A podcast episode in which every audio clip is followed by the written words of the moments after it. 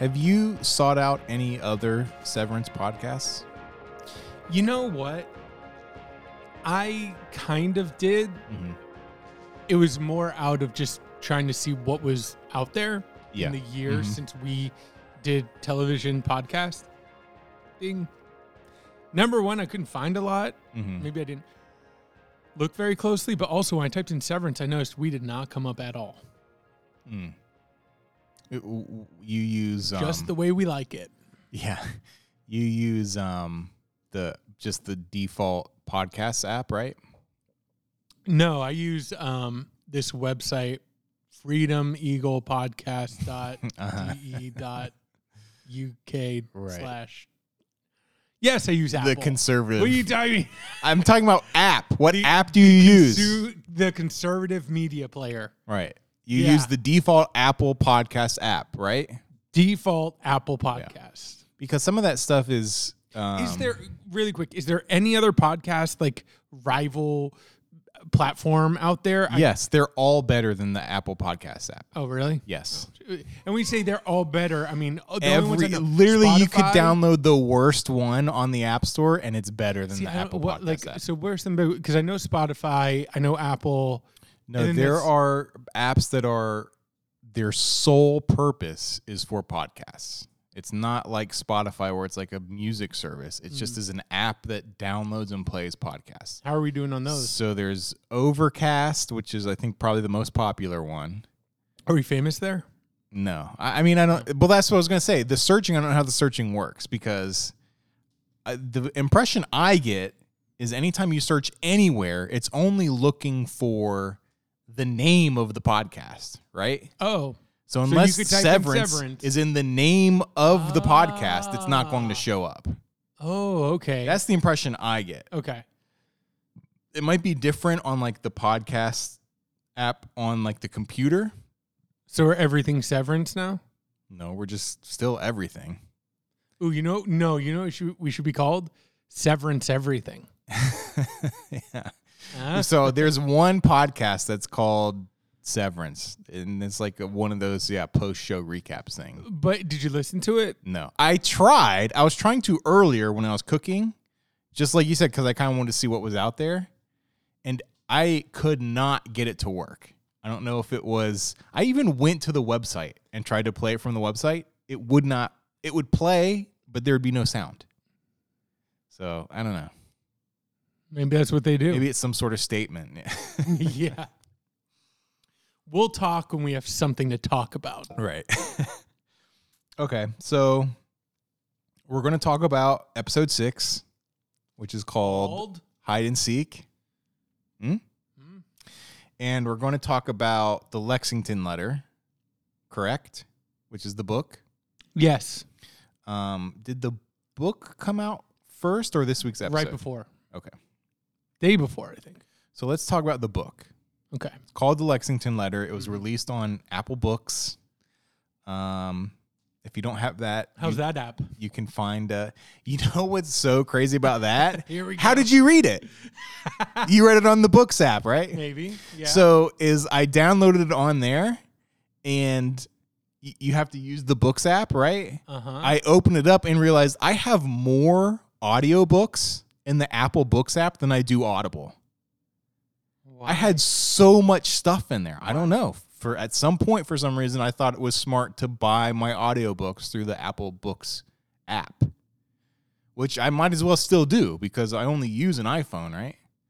Um but yeah, so Lexington Letter came out on Apple Books. Uh I think we can probably just give our thoughts on it. Brief rundown of the story is it's about a woman whose name is Peggy, right? She was a school bus driver, got into an accident. Everyone lived, no one was seriously hurt. Uh, she started hearing some advertisements, I believe, for Lumon and took the job, got severed, took the job, formed a relationship with her innie, um, and they bypassed the uh, letter identifier thingy majiggy thing that they have because they had their own secret language that was drawings or something. Mhm. Um, got past that. Uh, blah blah blah. You go through it. The she gets a letter from her innie that says, "I just finished this big thing at two thirty or something." Which going back to it now, why in the world would she put the exact time she finished the file or whatever, right? But anyways, and her letter out, she's like, I feel so accomplished or whatever because I just finished this file at 2:30 p.m. Eastern time, right? Western time, wherever they're at. And um, she's reading it, and then she sees on the news at 2:32 p.m. a uh, I wrote it down. Uh, Dorner Therapeutics truck exploded. Right, Dorner Therapeutics is a is a competitor to Lumon Industries. Was. Was Then they exploded. Right. So weird, right? They go back and forth. Something weird's going on. Blah blah. blah. Um, and I guess the whole f- the framing for the whole thing is she is writing a letter to. She was going to. There were some things about this is who I can trust, this is who I can't trust. So she ends up sending this letter to a reporter at a local newspaper uh, saying, I think I can trust you, blah, blah. So that's the letter where it starts off with a correspondence between the newspaper editor sending this email to her editor and being like, I think I'm going to run a story on this, blah, blah. You read the letter, that's what the letter tells you. Uh, and then the letter ends with like her and her innie best friend slash best friend ending their relationship so she can leave and the innie can get out. Then he is like, I don't think she explicitly explains what's going on, but she's like, it's not what it appears to be or something. And then she leaves. So that's the end of the communication with the innie, right? Um, that's the end of the letter. And then you go back and forth between the reporter and the editor a little bit. Mm-hmm. The editor's kind of trying to squash the story, doesn't seem too interested in publishing it. He's like, write this story about some dumbass local basketball team or something. and then he's like, anyways, the woman died. This woman died a couple days ago anyway, so the story doesn't even matter. And that's kind of the whole deal, right? Good editor. Someone Yeah. died. Not a juicy story. Leave it alone. Yeah. It's boring. Is that is that that's about right? Yeah.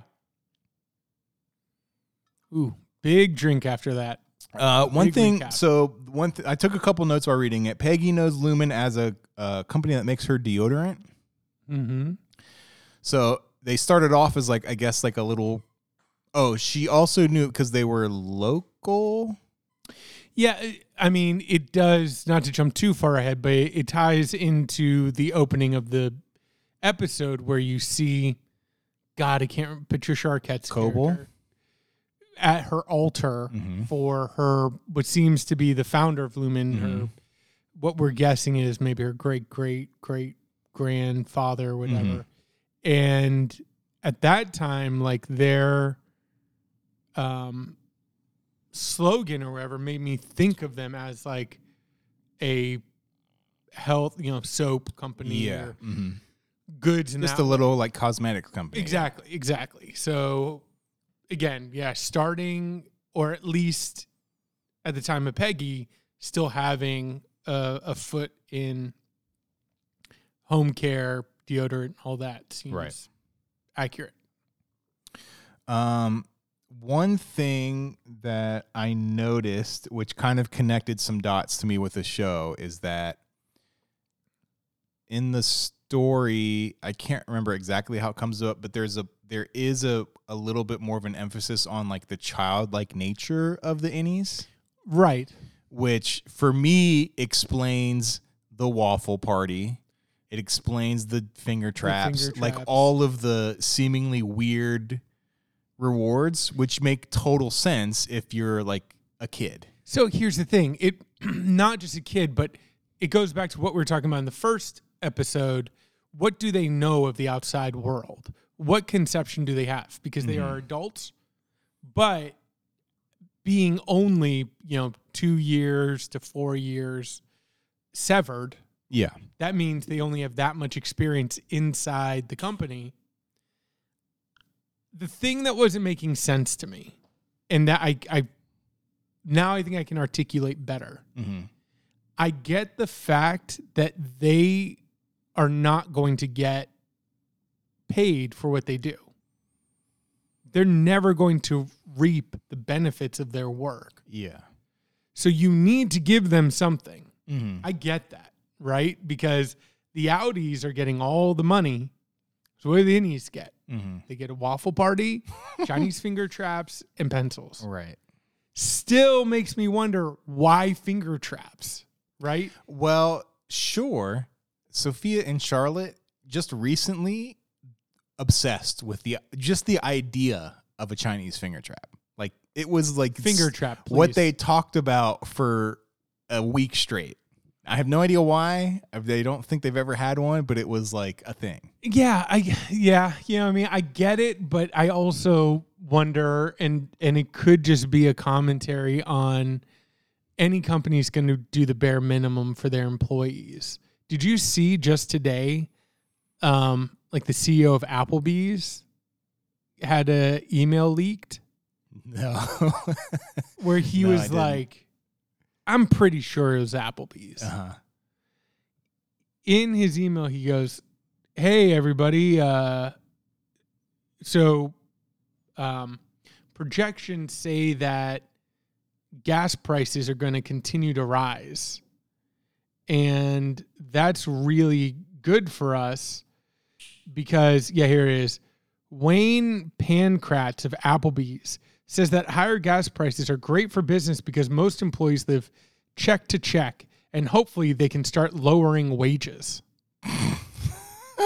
And so team everyone has heard that gas prices continue to rise. The advantage this has for us in that it will increase application flow and has the potential to lower our average wage how do you ask most our employees base and potential employee base live paycheck to paycheck any increase in gas prices cuts into their disposable income as inflation continues to climb gas prices continue to go up that means more hours employees will need to work to maintain their current Jesus. level of living. So, I mean, it is clear, like like it's somebody clearly stating like the evil purpose mm-hmm. of capitalism as they benefit, Yeah. which is not a revelation. We we know that companies know that everybody knows that dirty secret. Right. But so it does tie into the fact that, of course, Lumon wouldn't say, here are 15 different prizes you can win, or we're going to launch new incentives, that they would just keep relying on finger traps, waffle parties, and pencils. You know, um, I keep forgetting his name now, but Colin.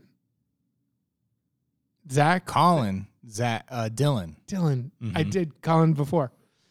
Dylan has like 15 finger traps. Right. He's obsessed. Yeah, but but you would think that Lumon would say, "Hey, let's like expand," but they don't. yeah. They say just keep Sure. giving him the same shit. Yeah. The one thing I want to say about that quickly, and I, it doesn't need to be said, but it does need to be said, is it's not inflation, right? And these all the rich people want you to think it's inflation are going to keep calling it inflation, but it's not inflation, it's price gouging, right? Because inflation implies that like there's a surplus of money or that like people have had their wages raised and they're not. We're just being price gouged. That's literally all it is. Um Yeah. So that kind of connected some dots for me. The like the waffle party stuff, musical dance, music dance experience, blah blah blah blah. Um the truck gets blown up. Four people die in total, right? And the company Dorner also claims they've had like prototypes destroyed, right? So it's some sort of like corporate espionage. Is that what you call it? Mm-hmm. Um, another, so a thread on Reddit that came up uh, that I thought was interesting is they, based on reading the story. Oh, actually, this person um, wrote this comment after episode three. Uh, I have absolutely no foreknowledge of the script, but I do have a theory about after this episode. Episode three, in perpetuity. Right. I can't remember exactly, but the company is training quote unquote suicide bombers. Either the company will use them to carry out a suicide attack or they will frame them for a horrible attack and pin the blame on their employee. The recordings of the pre written break room speeches will be released after the event. Huh. So I thought that was interesting. That is interesting. And now I'm trying to remember what she. I'm very sorry for what I've done. I can only. Mm-hmm. Yeah. and then, okay, so in the story, at some point when Peggy and her any any are exchanging notes, they get caught, and that's when they beef up the security, the code detector security, Which we right? see in this episode too. right? exactly, Yeah. which we then see again in this latest episode. Um, but that is used to explain how she gets her final note out, I think, because something happens because the code detectors were down. Oh, that's how she sneaks out the handbook. Mhm. Because at the end of the book is the um, Lumon handbook. So they take the code detectors down. She sneaks out the handbook, which I'll come back to this in the next in when we talk about episode six. That to me is like borderline like lazy, like very convenient. We- writing, we had to know? get somebody exactly. We've got to get this handbook out. Out. Right. Peggy did it. It was down. It just worked Yeah. out. Right. Way to go, Peggy. Um, uh, and then so Peggy writes the letter on November 10th, mails it in on November 11th. She dies in a car accident. No story there. Right. Um, anything else about the letter that you picked up on? Uh no. The the one thing that interested me is how do you feel about this mixed media approach? I love it. Okay. Yeah. Me too. I so something that that came back up, I don't know why, was um the Blair Witch. Mm-hmm. And I love that movie. I was fully in when it was coming out. Yeah. So I bought the soundtrack, which was like the cassette found in their car, you know, The mixtape. the mixtape Mhm. that they were listening to, like that was the soundtrack and police files and stuff like that. And you know, I I I do miss that kind of again mixed media broad approach to expand your world instead of just doing it directly through like Dune, what was it? Dune, Matrix, some other shows where like we're doing a season and a movie, and then we're doing. And it's like right. in the end, it, it's always like, all right, the TV show is scrapped. We've we're just doing a, Right. a movie, and the movie is three and a half hours long. Yeah. And uh, you know, you're just like, hey, you don't have to just do like big, huge TV movie back and forth. Like, release an ebook. You know what I mean? Like, leak some documents, Right. And let me look through those. Like that, I I I really enjoy that. Yeah, I thought that was great. And not only that, the the ebook. Well, you, earlier you joked when we were texting about like, what if this was just the episode for the week, right? And a joke that you didn't get, by the way. a joke that I did not get, right? But I actually said, think that's a "Uh, great I- idea. I, I do exactly, exactly. I do want to comment on what you said. So you're like something like the episode's already out. Yeah, you go. The episode's already out. It's like I know the episode's out. I was saying it underscores more that it's a joke. no, Keith, the Um, episode's out. You can watch it. but I think that would be great if they actually just made that the release for the week, right? Yeah, But I also really like that. I guess going back to that, if it was the episode for the week, that it wouldn't just be like a here's a TV show in a book format. Like this is its own thing. Yeah. It's it's it wor- it's it's made exactly for this format and it works as that format. You know what I mean? Um Last thing about the letter. okay. Did you notice who the newspaper editor was? I just had it open. and I was looking at the. I it, I didn't who. Jim Milchick. Oh, Mm.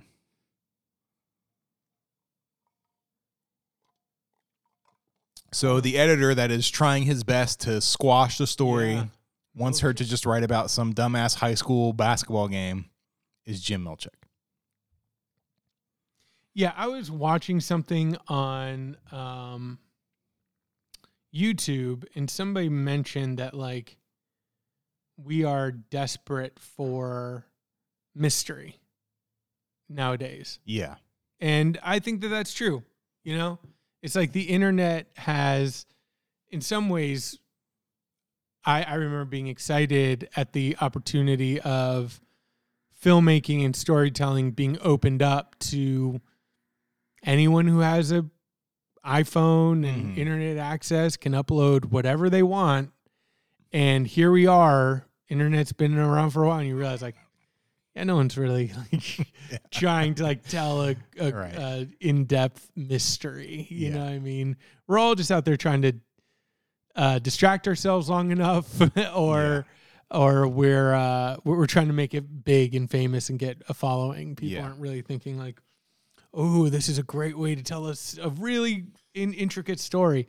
But I I do wish that yeah more people would use it. So like you know again pulling up this this uh, book, it's just interesting to see like what's redacted and you know what I mean like it just gives Yeah. you opportunities to to dive more into this universe and I uh yeah I really like that. Yeah.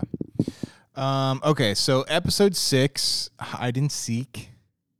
Um, any big picture thoughts before we get into the breakdown? Uh, you know, I think on on this one, it really is to me about the the demands of administration or leadership. Mm-hmm. It- you know, what what what did they say? Irregardless is not a word, right? Right. So, um, without taking into consideration the experiences or thoughts of the workers, you know what I mean?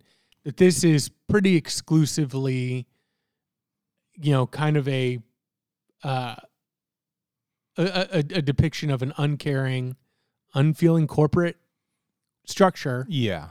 on its impact to its workers.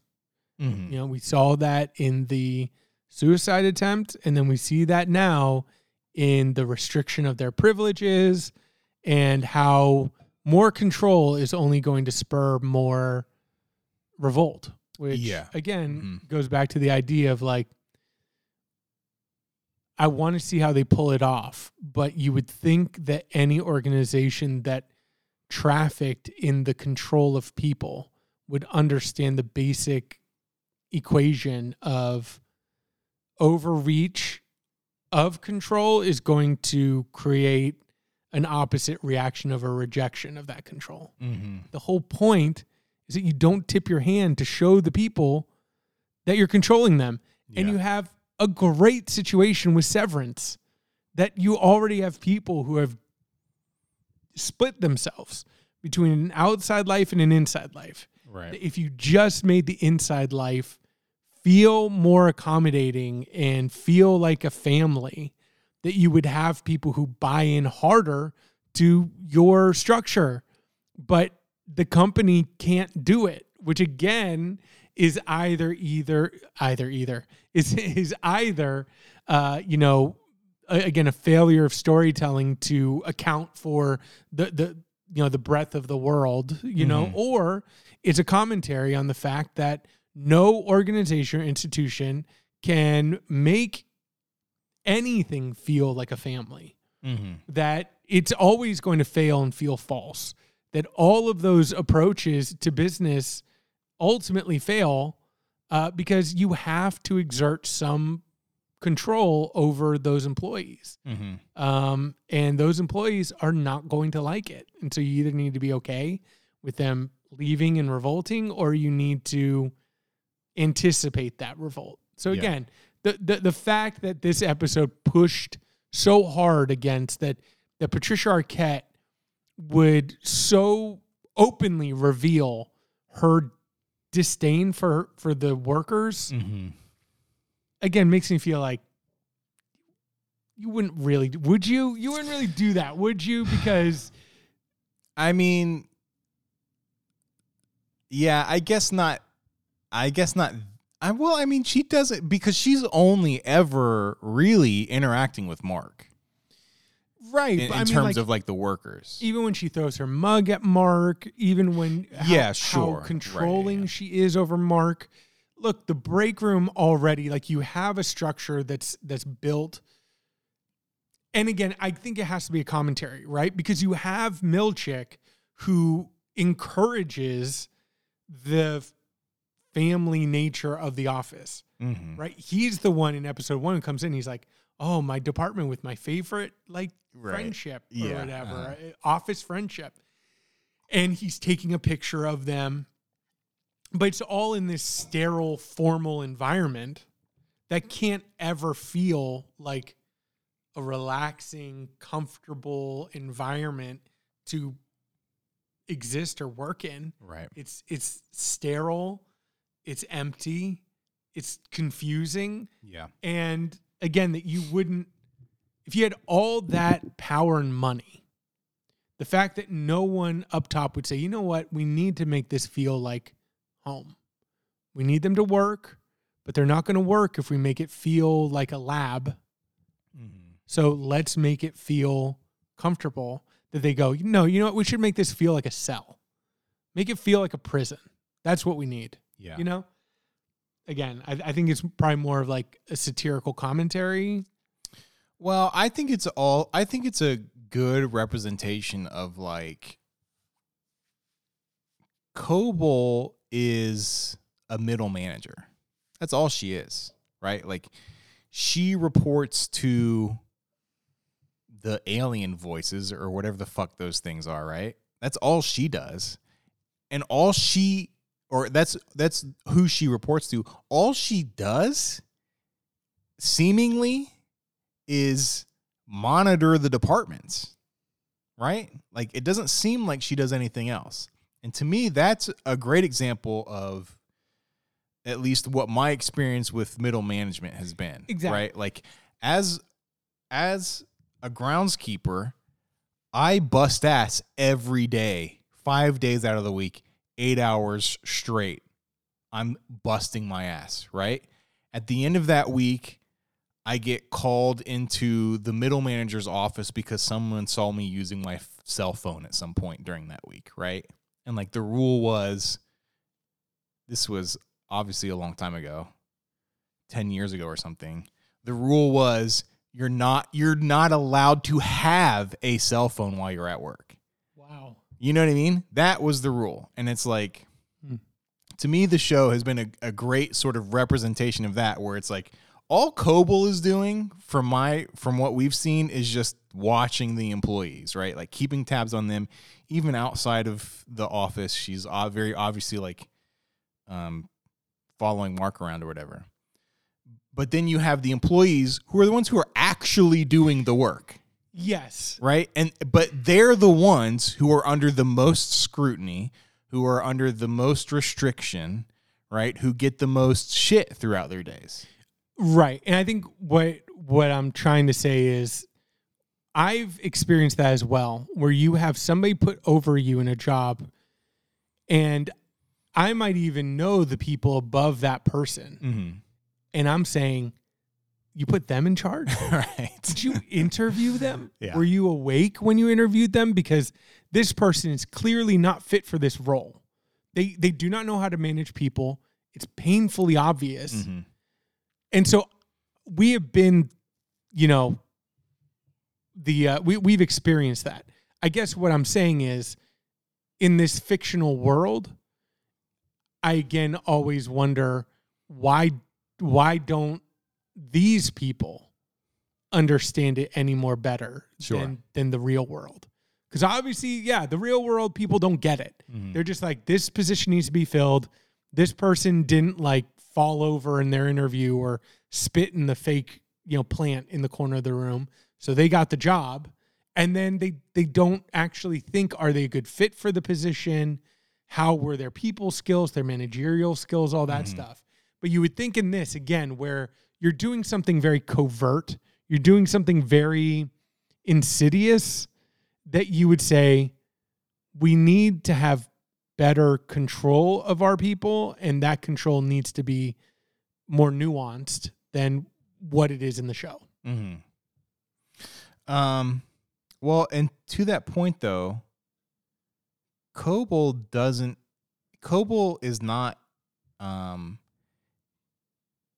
it seems like she was has been born like into this position. Like she was raised as with the idea of her being like a servant to the Egans. Yeah, I a guess, servant to the Egans, or do, do you think she's a descendant of the Egans? No. So, so you think she's just like a servant Mhm. of? That's what she has her shrine. That's, That's she- what it appears like. So the episode opens with uh, Cobel is shown worshiping a shrine to Kier Egan in her home.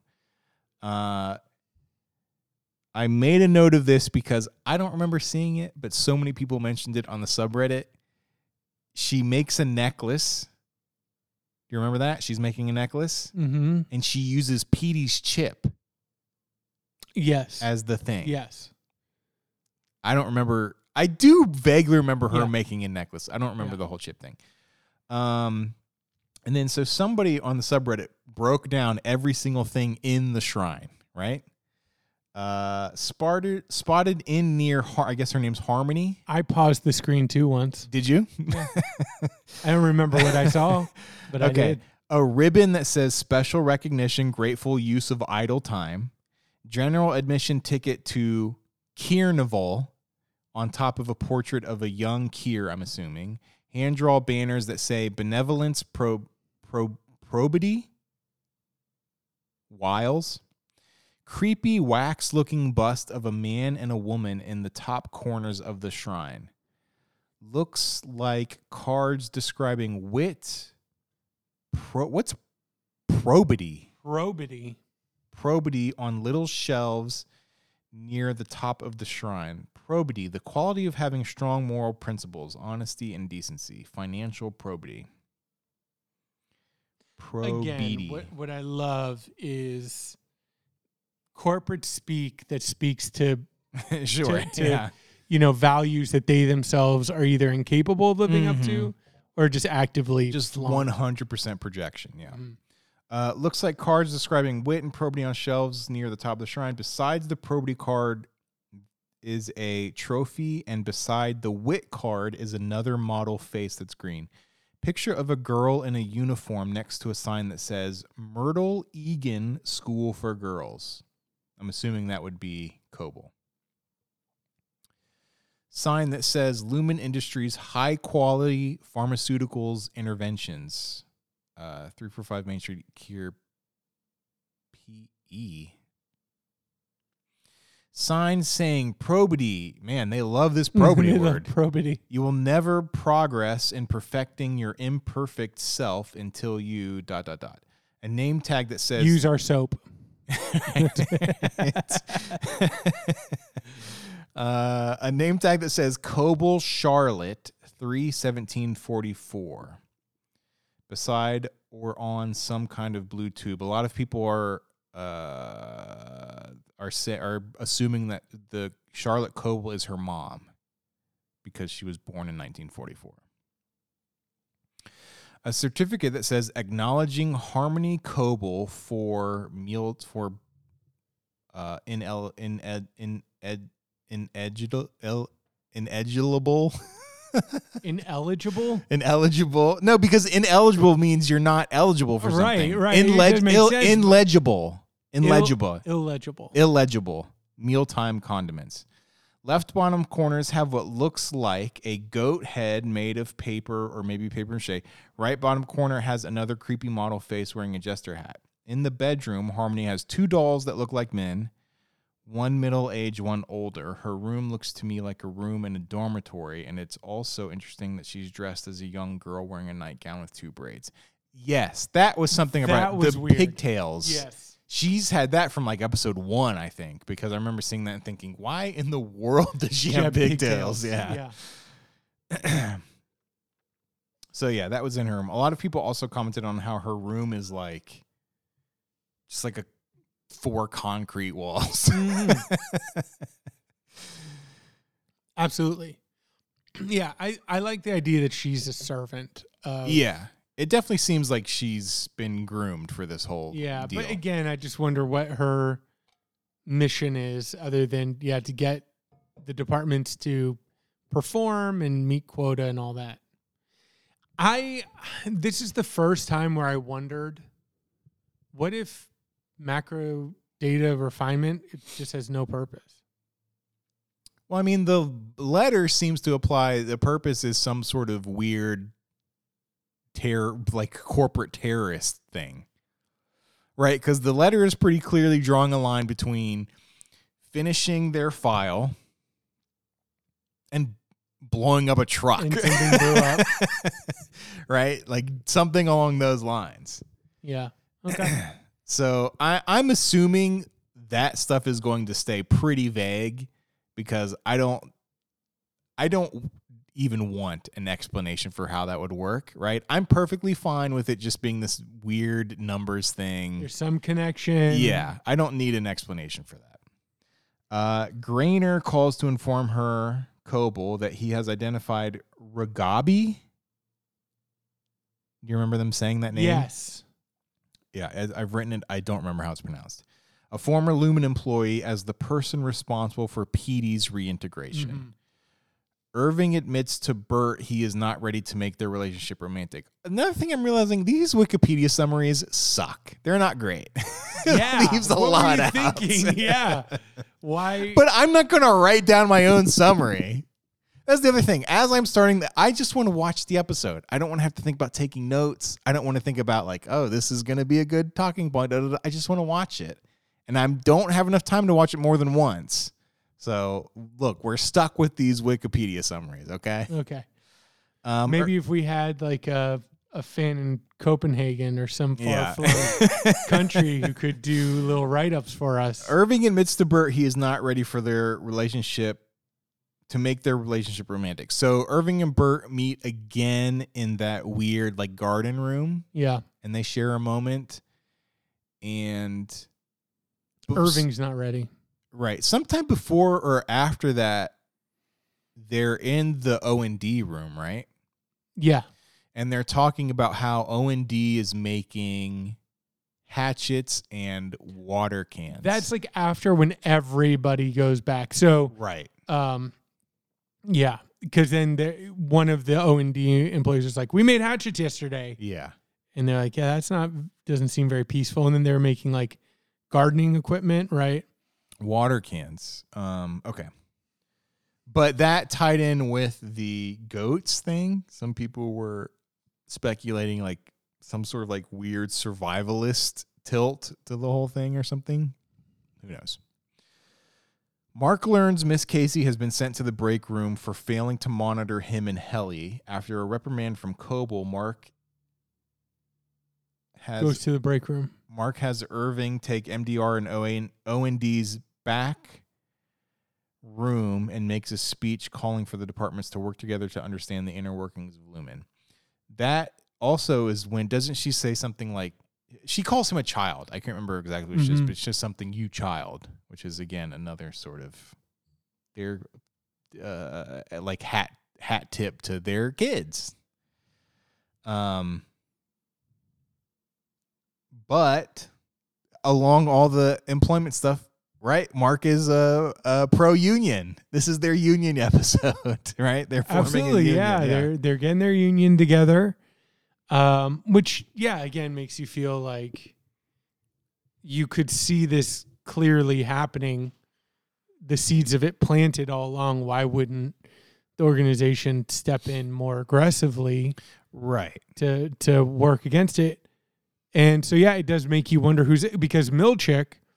There's that scene where Cobel is watching on the camera, Mm-hmm. and she looks at Milchick, and he's like, "I'm on it." Yeah. and and they're both just kind of watching. So it, it obviously is still serving some purpose. Yeah. It's not like they're unionizing outside of the view of Milchick and, and Cobel, but um, I don't know what. Again, is is Milchick going to be a double agent or? Well, I definitely had a moment like that too, watching it, where I thought, like, at what point? This is obviously a very powerful company, right? At what point are you just like, listen, these employees are too much of a pain in the ass. Just No, exactly. get rid of them, right? Like not not even necessarily kill them.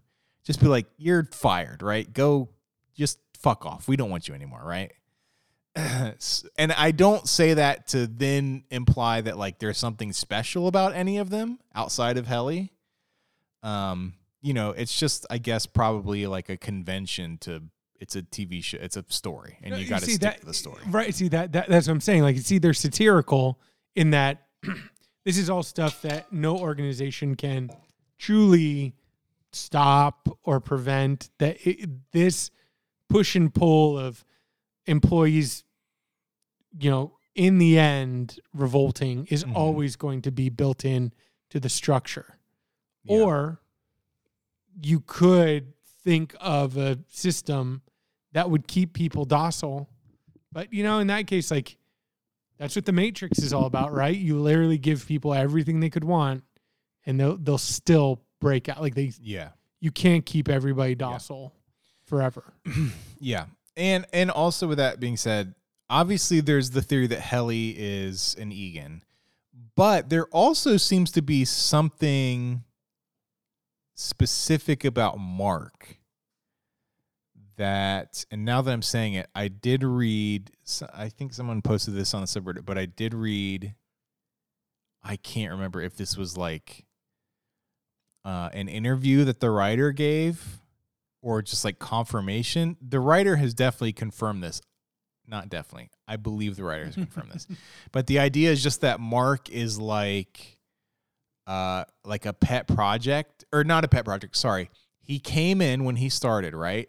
And he finished his file in like record time and blew everybody away. He's like the star student, right? Um, and since then, he's kind of been Cobel's like pet project. And that's why she's moni- monitoring him outside of work. That's why she's kind of so focused on Mark. And well, she said that she's doing an experiment on them. Remember when she talks to what's his name, the Mhm. enforcer, and she's like, "I'm trying a new project." On Yeah. them. Uh, so I that explains why they wouldn't get rid of Mark, and then you know, of- of course, the Helly thing. Uh, however, Milchick finds them, and Mark is sent to the break room. Milchick later briefly awakens Dylan's innie inside his outie's home to locate an info, infographic card Dylan stole from O and D. But Dylan's innie discovers in the process that he has a son. So, what did you think of that whole sequence? So I guess I should say Dylan sneaks like a card or something in his back pocket when they're in O and D, right? right, Yeah. And so that's what Milchick is confronting him about. yeah. Number one, there's two things I feel about it. One is the David Simon criticism, where he's like, you can't critique something week by week. Uh-huh. because there is a part of me that says feels a little convenient that in order to complicate the plot you're gonna have milchick be like i this is so desperate like this is such a critical moment that i need to go wake this guy up Yeah.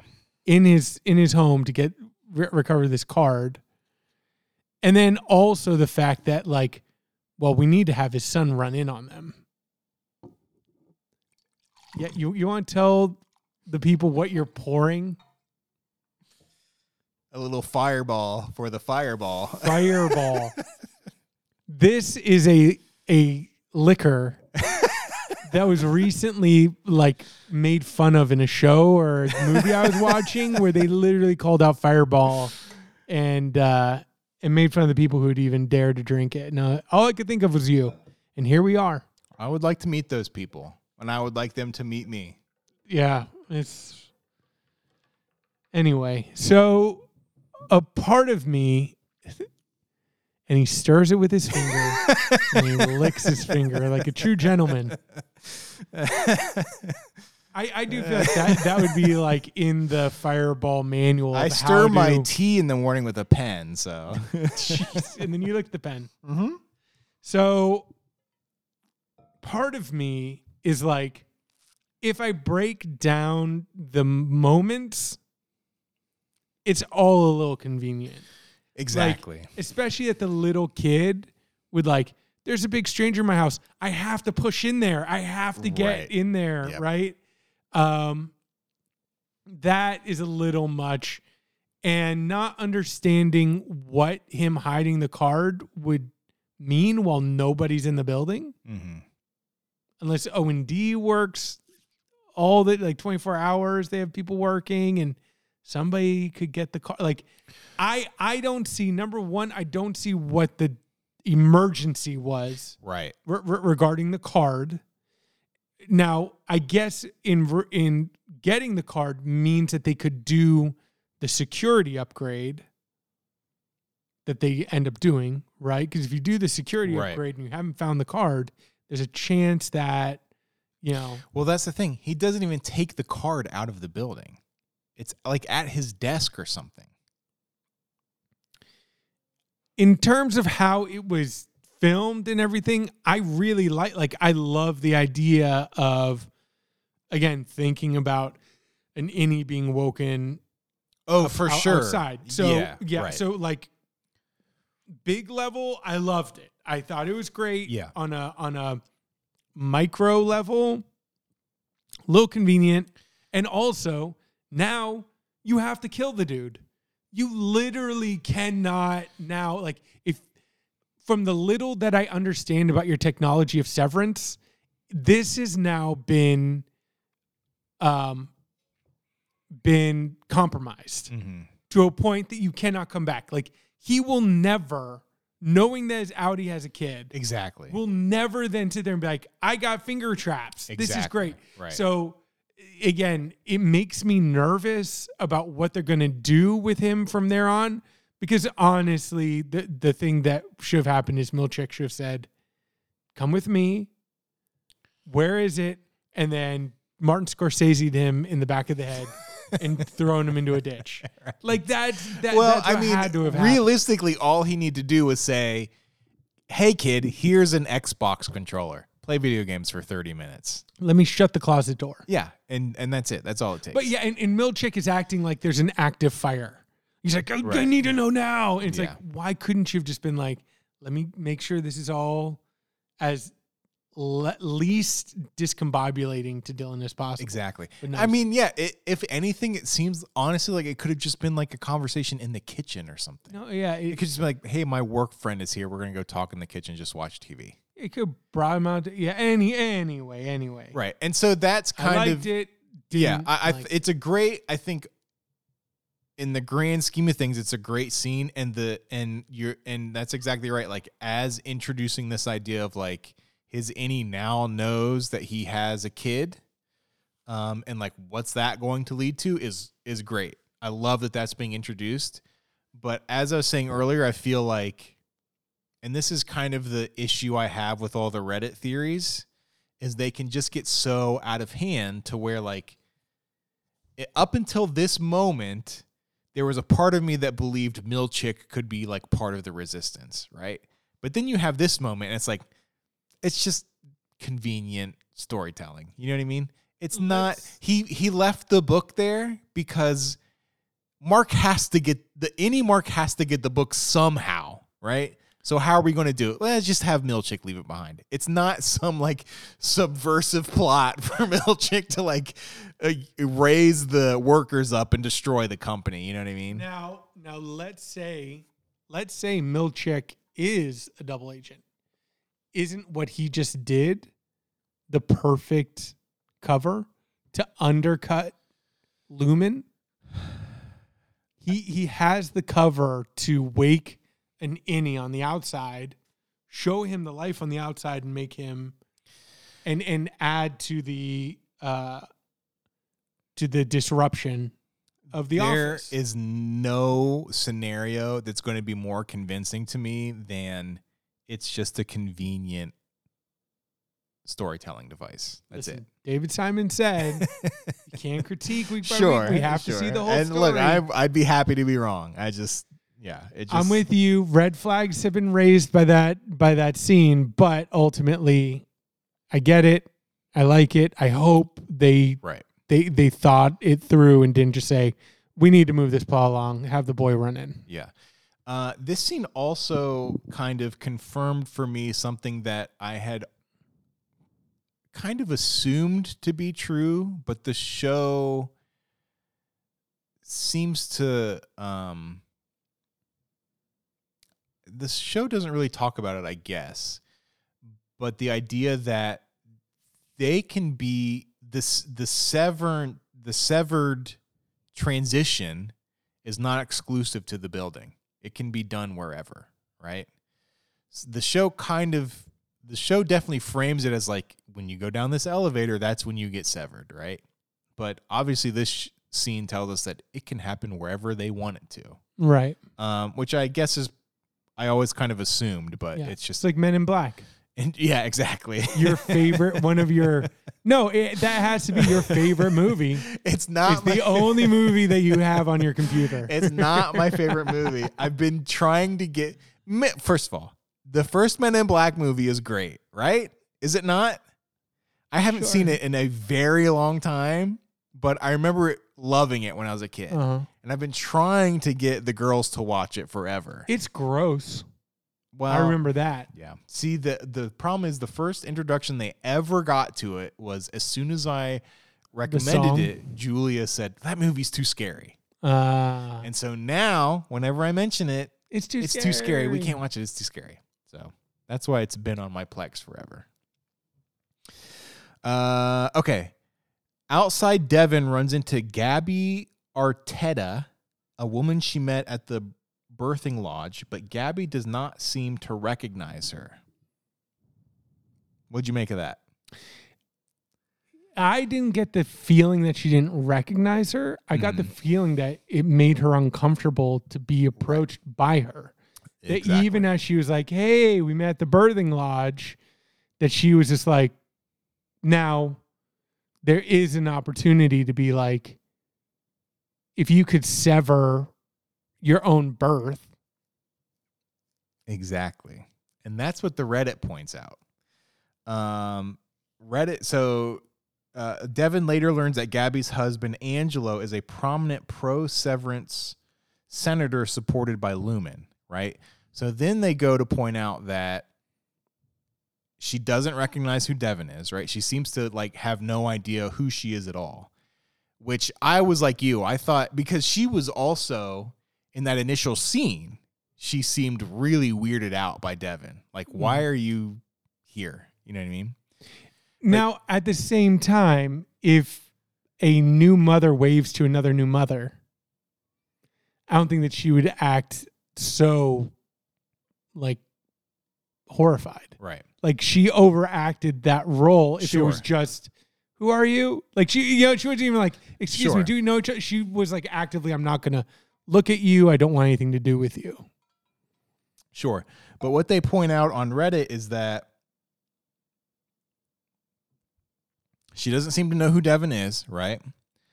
But so the the senator's pro severance. So the idea is that she has severed her birth, so she doesn't have to go through the birthing process. Just her innie does, and then right she comes back for when the baby's actually born.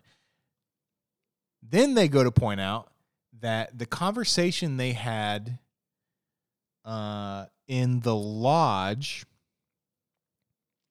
the Gabby, the woman who's pregnant, said she wanted to name the baby. She was going to name the baby Bradley, right? The baby's name is William. Right. So, right? The the innie severed wanted her name one thing, outie severed wanted her name to something else. So that's what the outie Now- severed gets n- to name it. Now I'm bringing in like, how long was that innie alive?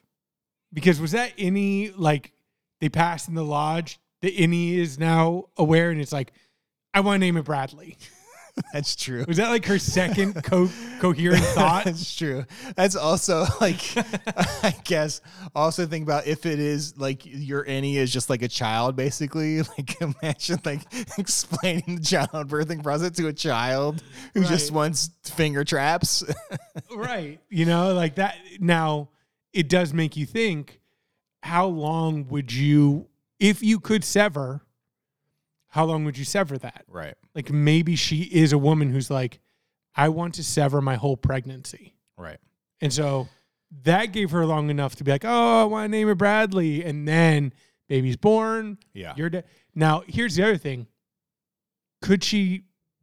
Mm, I'm like, I'm trying to make it even more dark. Like, what if she didn't know she was severed? hmm But I think you'd have to know. Yeah, that's true. Like, how much does the innie actually know?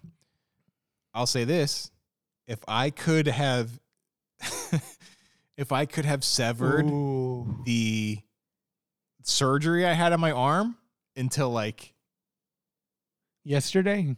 yeah, until like a year later when I had the screw removed, I might consider it. um, but I'm on board with that. I think that that woman is was severed for the pregnancy. I think she was severed as well. And I think the reason why she's acting so weirded out is because maybe she wasn't comfortable with the idea of severing. Mm. And this woman is bringing up the fact that you you just don't know what happened to you for the last nine months of your life, maybe, Mhm.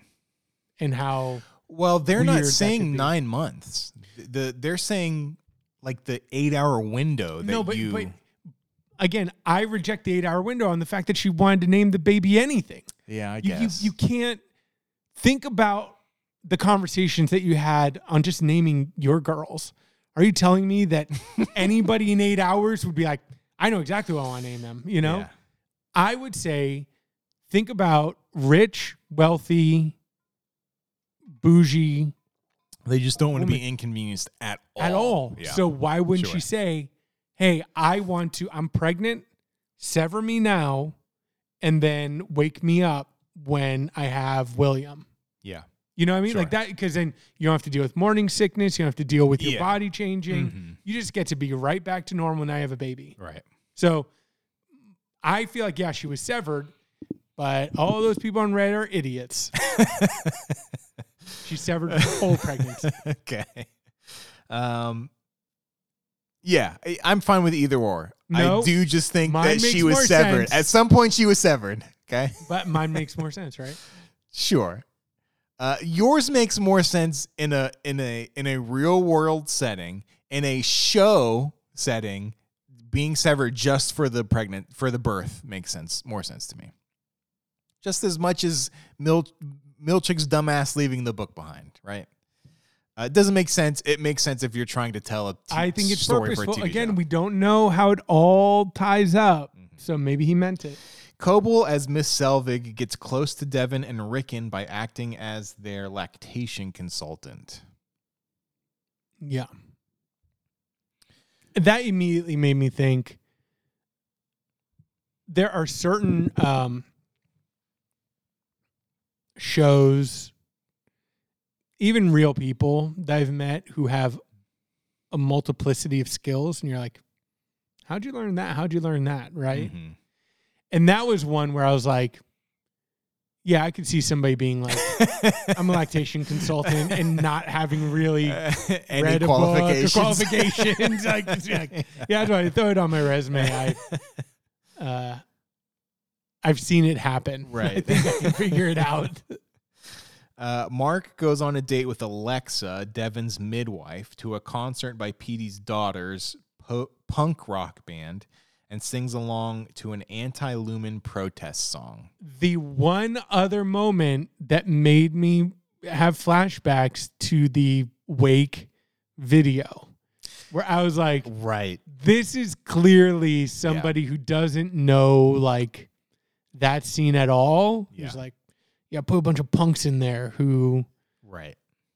that that whole scene was a little It's, much. it's it's cranked real high. right. And even the song where they're just like F Lumon, F Yeah. Lu- fuck Lumon, fuck Lumon. Yeah. And then um the only thing that made me like go like, oh, is when at the end Mark was like, You guys are pretty good. And she's like, No, we suck. No, yeah. Okay. At least Right. there's some self awareness there. But other than that, that whole scene was a little Yeah, right. And he also tries to offer like, well, your dad would have loved it or whatever, and she's just like, that was a little much. I know Really? when, when he said that, I was like, but her reaction to it was great. Yeah, yeah, Yeah. but but again, it made me question Mark. Yeah, I was like, Mark, for who sure. are you? Like, what Yeah. do you? Why would you lead with that A- again? Unless you're willing to then immediately be like, your dad came up. Let me tell you the story. But no, he was just like, your dad would have loved it. Yeah. Yeah, that was definitely as soon as that whole thing started was definitely like just like no one in Hollywood is able to make like a a punk concert. You just can't do it. It's just not possible without seeming so corny and so over the top and like you just can't do a it movie well. that you haven't seen, Green Room. I did watch Green Room. I thought you said it was too violent. You can't do it. No, remember I watched it when uh when the Ramoses took the kids up to New York. Okay, You remember that? and you celebrated by watching Green Room. And the and it was the first time that we were like truly home alone with without the girls for an extended period of time. And I don't know what it was. I watched Green Room was the first movie I watched. I followed that up directly with the Aubrey Plaza Nun movie. Uh huh. And then I watched something else not too long after that. I watched like three movies back to back to back, and I was just like, I'm living the life, right?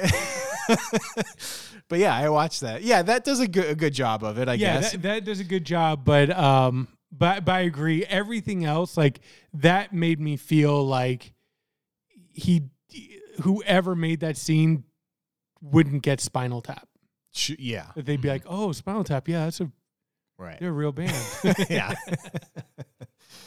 uh, da, da, da. Mark goes on a date with Alex's midwife. Uh, uh, later, Mark finally answers Petey's phone. And okay, so this is the last part of the episode, I guess. Mark answers the phone, uh, and he's contacted by Reghabi, who they earlier confirmed was the person that reintegrated Petey. Meets her at the school he used to taught at, and then they go off, and that's the end of the episode. hmm Um,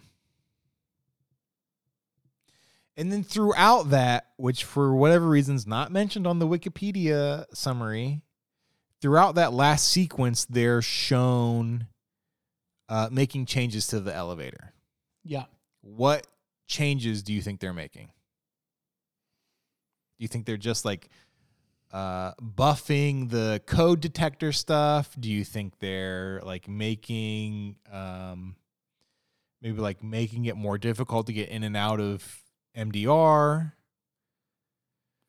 I mean, I definitely thought more surveillance, Mm-hmm. right? That if they didn't have cameras in the elevator, they have them now. Um, probably more technology that we don't know or understand, right? Beefing up whatever. Um, but yeah, that, that that was my feeling. Just just more surveillance. So they're cracking down on these employees Yeah. and yeah, we'll we'll we'll see, unless they put in like a kill switch, where it's like if somebody tries to run out and leave, they can flip a switch right. and their head explodes. right.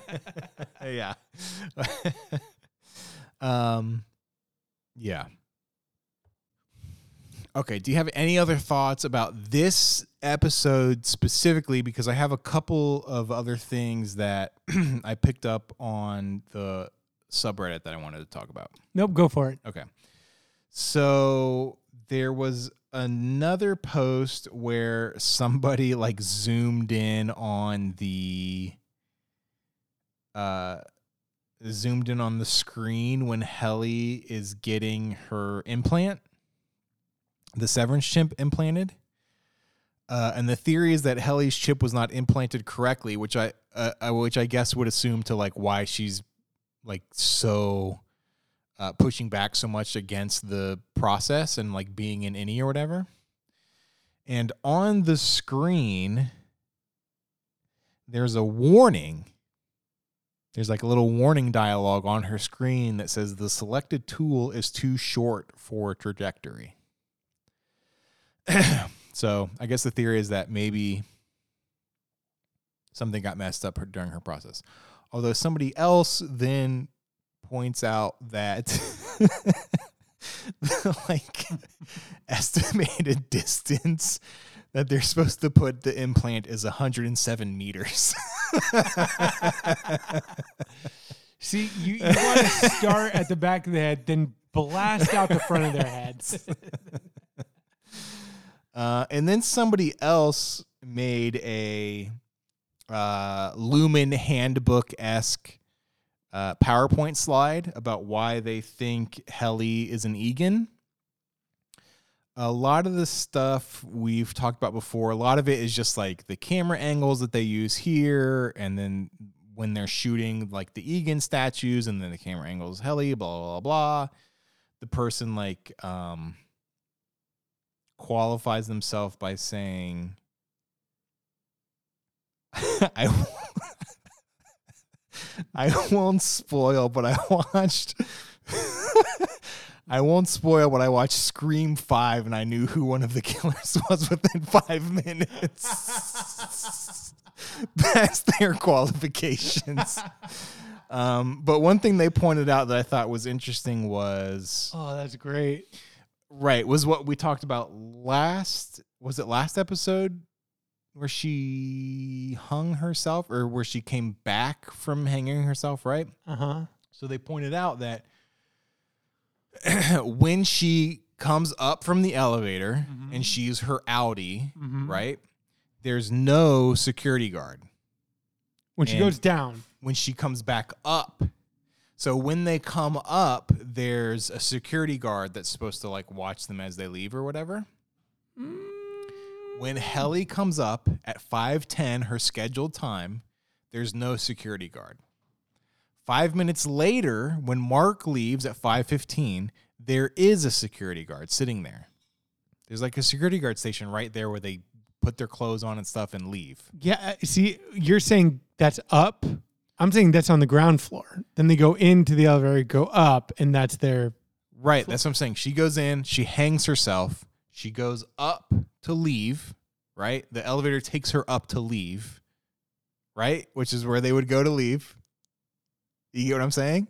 No. They go, they get into the elevator from the Hold on. severed floor. Yes. So, so, so, so let's back up. Let's just let's just pretend a building has two floors. Right. They walk in, they change. The They- security guard is there. Right. They say, "How's it going get They're in elevator?" right. They're in he changes. They go down to the severed floor. I thought the severed floor was up. What? No, the severed floor is most certainly down in the basement. Up? Come on. Either way, you're changing floors and your outie becomes your innie, your innie becomes your outie. Right. As Helly is hanging and her innie becomes her outie, the security guard is, Is gone. gone. Right. Typically, the security guard would be there Yes. like he is when Mark leaves at 5:15. So this person is theorizing the reason the security guard is gone at 5:10 when Helly is scheduled to leave, right? Because they all have their scheduled increments to leave Yeah. is because she's an Eagan and he trusts that she's he knows she's an Eagan and why does she need to be why does he need to be there for an Eagan, right? He should be there when Mark is leaving because Mark is just some fucking dumbass common commoner, right? Or whatever. Okay. That's the theory. I just thought that was kind of Yeah. interesting. Yeah. I like that. Listen, it makes Uh, more sense from being in a basement. in my head, they were always on the second floor. Really? That's so strange.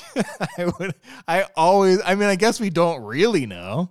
I well, I mean, we do know because you see the elevator when she hangs, it goes up. It doesn't go down. Right? I don't remember. All right. That's that. Episode six. Yep. All right. So I would love to put my my money where my mouth is as we went along. We have three episodes left. I think so. there's only nine, right? I'm saying Helly's and Eagan. Yep. Guarantee that. Agree. I'm gonna say what are some other questions? Something else somebody pointed out. Devon's baby is wearing a lamb slash sheep onesie, Ah. which what made me want to ask: Is there a difference between lambs, sheep's, and goats? I Are those knew- three different animals? I knew. Here are my qualifications on why people. Are those me. three different animals, or is one of those animals like a baby version of the other animal? I knew when you said sheep, that you say sheeps and not sheep. A sheep is the plural of sheep. Uh, yeah, okay. Sheeps. But are those three different animals? You don't know. A lamb, a sheep, and a goat. Yes, they are different. Are I okay, kidding I get that a goat is different than a sheep. okay. Is a then there you sheep different than a lamb? No, Or a lamb is the baby version of a sheep. exactly. Okay. And then a goat is a completely different thing. No, a goat is a very old sheep. Is it? No, you idiot. okay. it's a completely different. Right. Okay. I get it now. I see it now because goats like live on mountains and stuff. And eat trash, and their eyes are weird. That's right. Yeah. Okay. I'm sorry. So keep going. Helly is an Eagan. Yeah, I'm trying to think. Like now, I'm trying. I wish, I wish I did have a list because I would love to go in and right now start putting. Helly is an Eagan. Devon is not in on it. Ooh. Devon is not in on it, but she agreed to help in some way because she was involved. I keep going back. I have nothing for this. Mm-hmm. She was somehow involved in the death of Mark's wife and has helped push Mark to sever to also help her deal with her guilt and mm-hmm. grief. There you Do go. you think there's anything more to Mark and his wife's thing? Because Yes.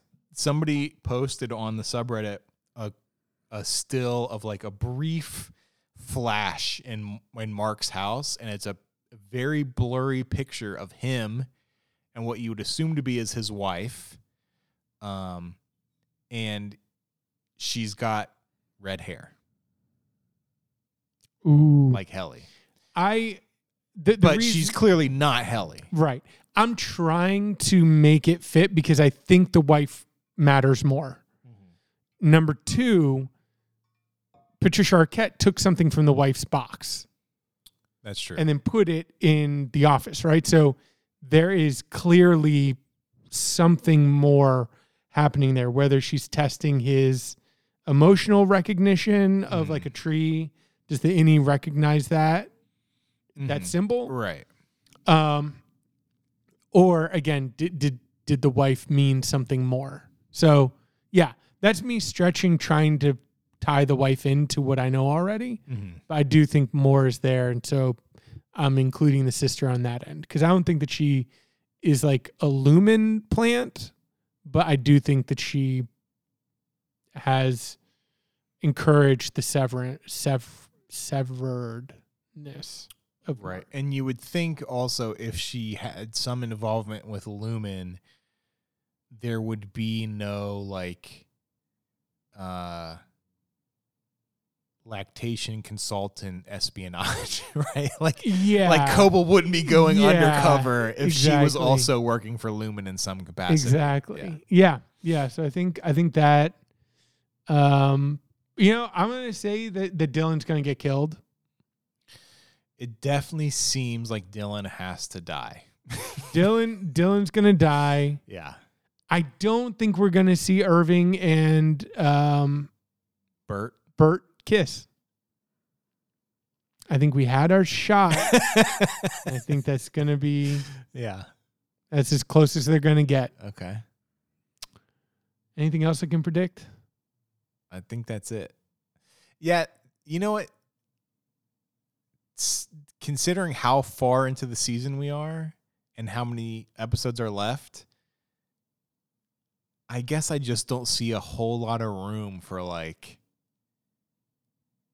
Irving Burt romance side plot. You know what I mean? Right, right. It, it does make me feel like with this last episode, it ran its course. Like Exactly. in it, it has. I think that they've played it beautifully. oh, it's been in, in, amazing. in the little, in yeah, little it's been moments. great. So now when Burt or when Irving dies, because Irving has more going on with him, Irving is John Turturro, right? yeah, Okay.